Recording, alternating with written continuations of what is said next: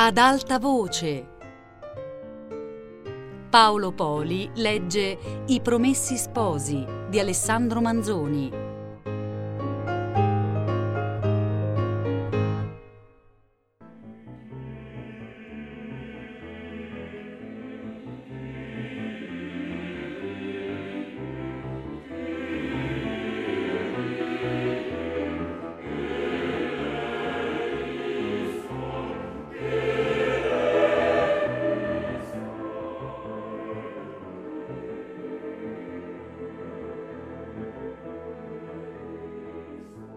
Il castello dell'innominato era a cavaliere a una valle angusta e uggiosa, sulla cima d'un poggio che sporge in fuori da un'aspra giocaia di monti, ed è, non si saprebbe dir bene, se congiunto ad essa o separatone da un mucchio di massi e di dirupi e da un andirivieni di tane e di precipizi che si prolungano anche dalle due parti. Quella che guarda la valle è la sola praticabile, un pendio piuttosto erto, ma uguale e continuato, a prati in alto, nelle falde, a campi sparsi qua e là di casucce. Il fondo è un letto di ciottoloni dove scorre un rigagnolo o torrentaccio, secondo la stagione. Allora serviva di confine ai due stati.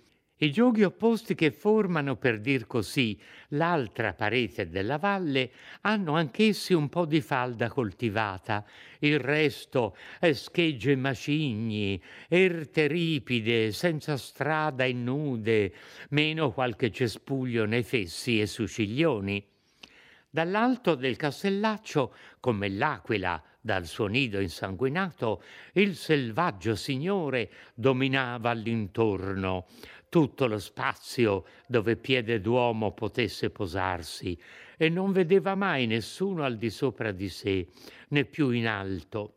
Dando un'occhiata in giro, scorreva tutto quel recinto, i pendii, il fondo, le strade praticate là dentro. Quella che a gomiti e a giravolte saliva al terribile domicilio, si spiegava davanti a chi guardasse di lassù come un nastro serpeggiante dalle finestre e dalle feritoie. Poteva il Signore contare a suo bellagio i passi di chi veniva e spianargli l'arme contro cento volte. E anche d'una grossa compagnia avrebbe potuto, con quella guarnigione di bravi che teneva lassù, stenderne sul sentiero o farne ruzzolare al fondo parecchi prima che uno arrivasse a toccare la cima. Del resto, non che lassù, ma neppur nella valle e neppur di passaggio non ardiva metter piede nessuno che non fosse ben visto dal padrone del castello. Il birro poi che vi si fosse lasciato vedere sarebbe stato trattato come una spia nemica che venga colta in un accampamento. Si raccontavano le storie tragiche degli ultimi che avevano voluto tentar l'impresa, ma erano già storie antiche e nessuno dei giovani si rammentava d'aver veduto nella valle uno di quella razza, né vivo né morto. Tale è la descrizione che l'anonimo fa del luogo, del nome nulla. Anzi, per non metterci sulla strada di scoprirlo, non dice niente del viaggio di Don Rodrigo e lo porta addirittura nel mezzo della valle, a piede del poggio, all'imboccatura dell'erto e tortuoso sentiero. Lì c'era una taverna, che si sarebbe anche potuta chiamare un corpo di guardia, su una vecchia insegna che pendeva sopra l'uscio era dipinto da tutte e due le parti un sole raggiante, ma la voce pubblica, che talvolta ripete i nomi come le vengono insegnati, talvolta li rifà a modo suo, non chiamava quella taverna che col nome della Malanotte. Al rumore d'una cavalcatura che s'avvicinava, comparve sulla soglia un ragazzaccio armato come un saracino e data un'occhiata entrò ad informare tre sgherri che stavano giocando con certe carte sudice piegate in forma di tegoli. Colui che pareva il capo s'alzò, s'affacciò all'uscio e riconosciuto un amico del suo padrone lo salutò rispettosamente. Don Rodrigo, resogli con molto garbo il saluto, domandò se il signore si trovasse al castello e rispostogli da quel caporalaccio che credeva di sì, smontò da cavallo e buttò la briglia al tiradritto, uno del suo seguito. Si levò lo schioppo e lo consegnò al montanarolo, come per sgravarsi d'un peso inutile e salir più lesto, ma in realtà perché sapeva bene che su quell'erta non era permesso d'andar con lo schioppo. Si cavò poi di tasca alcune berlinghe e le diede al Tanabuso, dicendogli voi altri state ad aspettarmi e intanto starete un po' allegri con questa brava gente cavò finalmente alcuni scudi d'oro e li mise in mano al caporalaccio, assegnandone metà a lui e metà da dividersi tra i suoi uomini. Finalmente, col griso che aveva anche lui posato lo schioppo, cominciò a piedi la salita. Intanto i tre bravi sopradetti e lo squinternotto, che era il quarto, oh, vedete che bei nomi, da serbarceli con tanta cura, rimasero coi tre dell'innominato e con quel ragazzo allevato alle forche a giocare, a trincare e a raccontarsi a vicenda le loro prodezze. Un altro bravaccio dell'innominato che saliva raggiunse poco dopo don Rodrigo, lo guardò, lo riconobbe e s'accompagnò con lui e gli risparmiò così la noia di dire il suo nome e di rendere altro conto di sé a quant'altri avrebbe incontrati che non lo conoscessero. Arrivato al castello e introdotto, lasciando però il griso alla porta, fu fatto passare per un andirivieni di corridoi bui e per varie sale tappezzate di moschetti, di sciabole e di partigiane, e in ognuna delle quali c'era di guardia qualche bravo, e dopo avere alquanto aspettato fu ammesso in quella dove si trovava l'innominato. Questi gli andò incontro, rendendogli il saluto e insieme guardandogli le mani e il viso, come faceva per abitudine, e ormai quasi involontariamente a chiunque venisse da lui, per quanto fosse dei più vecchi e provati amici. Era grande, bruno, calvo, bianchi i pochi capelli che gli rimanevano, rugosa la faccia. A prima vista gli si sarebbe dato più dei sessant'anni che aveva, ma il contegno, le mosse, la durezza risentita dei lineamenti, il lampeggiar sinistro ma vivo degli occhi indicavano una forza di corpo e d'animo che sarebbe stata straordinaria in un giovine. Don Rodrigo disse che veniva per consiglio e per aiuto che trovandosi in un impegno difficile dal quale il suo onore non gli permetteva di ritirarsi, s'era ricordato delle promesse di quell'uomo che non prometteva mai troppo né invano e si fece ad esporre il suo scellerato imbroglio. L'illuminato, che ne sapeva già qualcosa ma inconfuso, stette a sentire con attenzione e come curioso di simili storie e per essere in questa mischiato un nome a lui noto e odiosissimo, quello di Fra Cristoforo, nemico aperto dei tiranni e in parole e dove poteva in opere. Don Rodrigo, sapendo con chi parlava, si mise poi a esagerare le difficoltà dell'impresa, la distanza del luogo, un monastero, la signora. A questo l'innominato, come se un demonio nascosto nel suo cuore gliel'avesse comandato, e interruppe subitamente dicendo che prendeva l'impresa sopra di sé, prese l'appunto del nome della nostra povera Lucia e licenziò don Rodrigo dicendo Tra poco avrete da me l'avviso di quel che dovrete fare. Se il lettore si ricorda di quello sciagurato Egidio che abitava accanto al monastero dove la povera Lucia stava ricoverata, sappia ora che costui era uno dei più stretti ed intimi colleghi di scelleratezze che avesse l'innominato.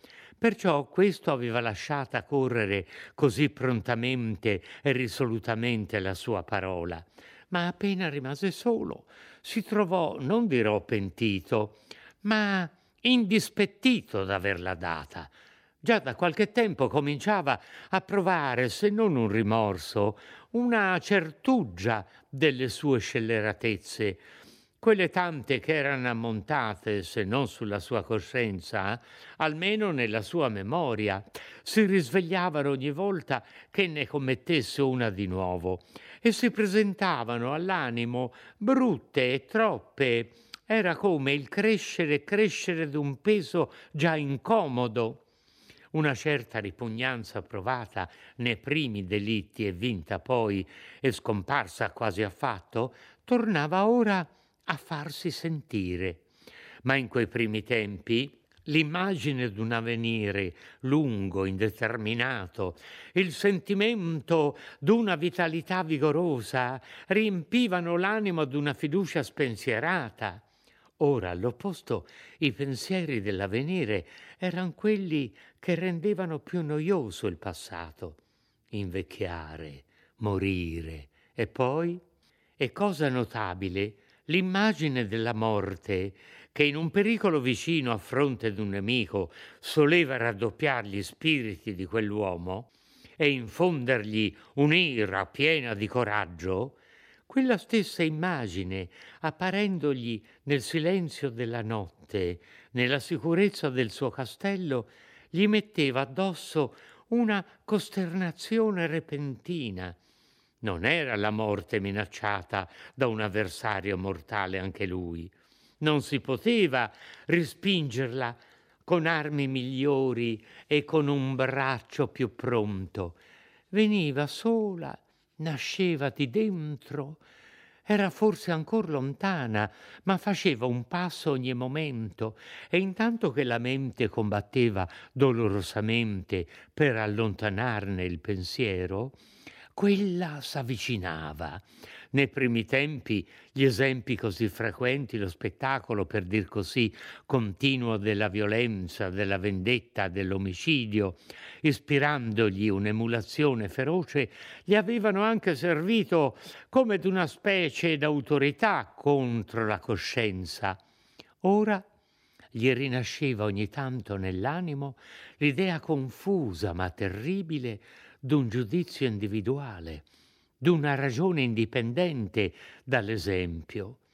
Ora l'essere uscito dalla turba volgare dei malvagi, l'essere innanzi a tutti, gli dava talvolta il sentimento d'una solitudine tremenda quel Dio di cui aveva sentito parlare, ma che da gran tempo non si curava di negare né di riconoscere, occupato soltanto a vivere come se non ci fosse, ora in certi momenti d'abbattimento senza motivo, di terrore senza pericolo, gli pareva sentirlo gridar dentro di sé Io sono però.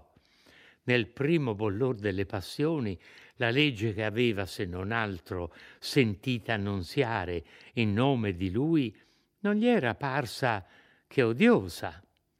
Ora, quando gli tornava d'improvviso alla mente, la mente, suo malgrado, la concepiva come una cosa che ha il suo adempimento, ma non che aprirsi con nessuno su questa sua nuova inquietudine. La copriva, anzi profondamente, e la mascherava con l'apparenza d'una più cupa ferocia e con questo mezzo cercava anche di nasconderla a se stesso o di soffogarla, invidiando, già che non poteva nientarli né dimenticarli, quei tempi in cui era solito commettere l'iniquità senza rimorso, senza altro pensiero che della riuscita, faceva ogni sforzo per farli tornare per ritenere o per riafferrare quell'antica volontà pronta, superba, imperturbata, per convincere se stesso che era ancora quello. Così in questa occasione aveva subito impegnata la sua parola a don Rodrigo per chiudersi l'adito a ogni esitazione, ma appena partito costui, sentendo scemare quella fermezza che s'era comandata per promettere, sentendo a poco a poco venirsi innanzi nella mente pensieri che lo tentavano di mancare a quella parola, e l'avrebbero condotto a scomparire in faccia a un amico, a un complice secondario, per troncare a un tratto quel contrasto penoso, chiamò il Nibbio, uno dei più destri e arditi ministri delle sue enormità e quello di cui era solito servirsi per la corrispondenza con Egidio. E con aria risoluta gli comandò che montasse subito a cavallo, andasse diritto a Monza, informasse Egidio dell'impegno contratto e richiedesse il suo aiuto per adempirlo. Il messo Ribaldo tornò più presto che il suo padrone non se l'aspettasse, con la risposta d'Egidio che l'impresa era facile e sicura gli si mandasse subito una carrozza con due o tre bravi ben travisati e lui prendeva la cura di tutto il resto e guiderebbe la cosa. Era il giorno stabilito, l'ora convenuta s'avvicinava. Gertrude ritirata con Lucia nel suo parlatorio privato, le faceva più carezze dell'ordinario e Lucia le riceveva e le contraccambiava con tenerezza crescente, come la pecora tremolando senza timore sotto la mano del padrone che la palpa e la strascina mollemente, si volta a leccar quella mano e non sa che fuori dalla stalla l'aspetta il macellaio a cui il pastore l'ha venduta un momento prima.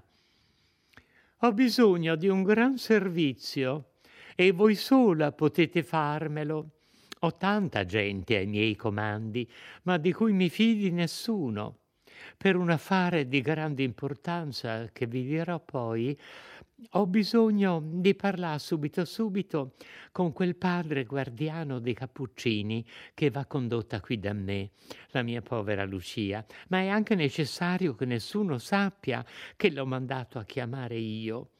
Non ho che voi per far segretamente quest'imbasciata.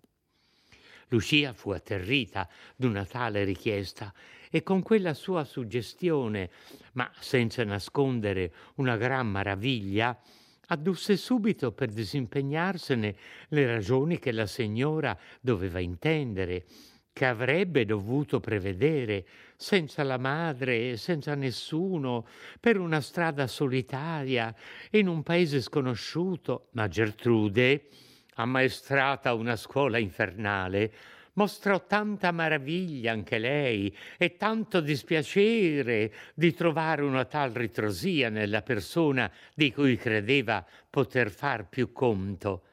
Figurò di trovar così vane quelle scuse, di giorno chiaro, quattro passi, una strada che Lucia aveva fatta pochi giorni prima e che quando anche non l'avesse mai veduta a insegnargliela non la poteva sbagliare, Tanto disse che la poverina, commossa e punta un tempo, si lasciò sfuggir di bocca. Ebbene, cosa devo fare? Andate al convento dei Cappuccini. E le descrisse la strada di nuovo.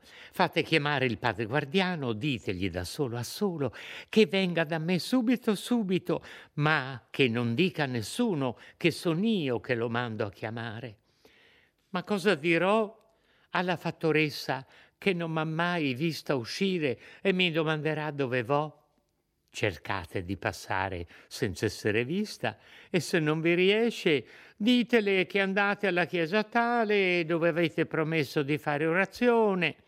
Nuova difficoltà per la povera giovine, dire una bugia ma la signora si mostrò di nuovo così afflitta delle ripulse, le fece parer così brutta cosa l'anteporre un vano scrupolo alla riconoscenza, che Lucia, sbalordita più che convinta, e soprattutto commossa più che mai, rispose Ebbene anderò, Dio m'aiuti, e si mosse.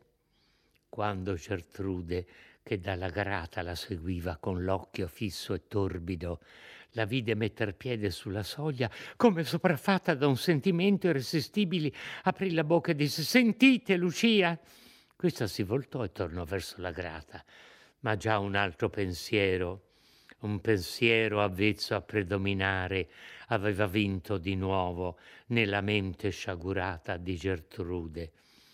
Facendo le viste di non essere contenta delle istruzioni già date, spiegò di nuovo a Lucia la strada che doveva tenere e la licenziò dicendo Fate ogni cosa come v'ho detto e tornate presto. Lucia partì. Passò inosservata alla porta del chiostro prese la strada con gli occhi bassi, rasenti al muro, trovò con le indicazioni avute e con le proprie rimembranze la porta del borgo, ne uscì, andò tutta raccolta e un po' tremante per la strada maestra. Arrivò in pochi momenti a quella che conduceva al convento e la riconobbe. Quella strada era ed è tuttora affondata a guisa d'un letto di fiume tra due alte rive orlate di macchie che vi forman sopra una specie di volta. Lucia, entrandovi e vedendola affatto solitaria, sentì crescer la paura e allungava il passo, ma poco dopo si rincorò alquanto nel vedere una carrozza da viaggio ferma e accanto a quella davanti allo sportello aperto due viaggiatori che guardavano in qua e in là come incerti della strada. Andando avanti, sentì uno di quei due che diceva: Ah, ecco una buona giovane che ci insegnerà la strada. E infatti, quando fu arrivata la carrozza, quel medesimo, con un fare più gentile che non fosse l'aspetto, si voltò e disse: Quella giovine, ci sapreste insegnare la strada di Monza? Andando di lì vanno a rovescio, rispondeva la poverina. Monza è di qua e si voltava per accennar col dito, quando l'altro compagno era il nibbio, afferrandola d'improvviso per la vita, l'alzò da terra. Lucia girò la testa indietro atterrita e cacciò un urlo. Il malandrino la mise per forza nella carrozza. Uno che stava a sedere davanti la prese e la cacciò per quanto lei si divincolasse e stridesse a sedere di rimpetto a sé. Un altro, mettendole un fazzoletto alla bocca, le chiuse il grido in gola. Intanto il nibbio entrò presto presto anche lui nella carrozza, lo sportello si chiuse e la carrozza partì di carriera. L'altro che le aveva fatto quella domanda traditora, rimasto nella strada, diede un'occhiata in qua e in là per vedere se fosse accorso qualcheduno agli urli di Lucia. Non c'era nessuno saltò su una riva attaccandosi a un albero della macchia e disparve. Era costui uno sgherro d'Egidio, era stato, facendo l'indiano, sulla porta del suo padrone per veder quando Lucia usciva dal monastero. L'aveva osservata bene per poterla riconoscere ed era corso per una scorciatoia ad aspettarla al posto convenuto. Chi potrà ora descrivere il terrore, l'angoscia di costei, esprimere ciò che passava nel suo animo? Spalancava gli occhi spaventati per ansietà di conoscere la sua orribile situazione e li richiudeva subito per il ribrezzo e per il terrore di quei visacci. Si storceva, ma era tenuta da tutte le parti. Raccoglieva tutte le sue forze e dava delle stratte per buttarsi verso verso lo sportello, ma due braccia nerborute la tenevano come conficcata nel fondo della carrozza. Quattro altre manacce ve la puntellavano. Ogni volta che aprisse la bocca per cacciare un urlo, il fazzoletto veniva a soffocarglielo in gola. E intanto tre bocche d'inferno, con la voce più umana che sapessero formare, andavano ripetendo zitta, zitta, non abbiate paura, non vogliamo farvi male. Dopo qualche momento di una lotta così angosciosa, parve che s'acquietasse, allentò le braccia, lasciò cadere la testa all'indietro, alzò a stento le palpebre, tenendo l'occhio immobile. e quegli orribili visaggi che le stavano davanti le parvero confondersi e ondeggiare insieme in un mescuglio mostruoso. Le fuggì il colore dal viso, un sudor freddo glielo coprì, s'abbandonò e svenne. Su, su, coraggio, diceva il nibbio. Coraggio, coraggio, ripetevano gli altri due birboni.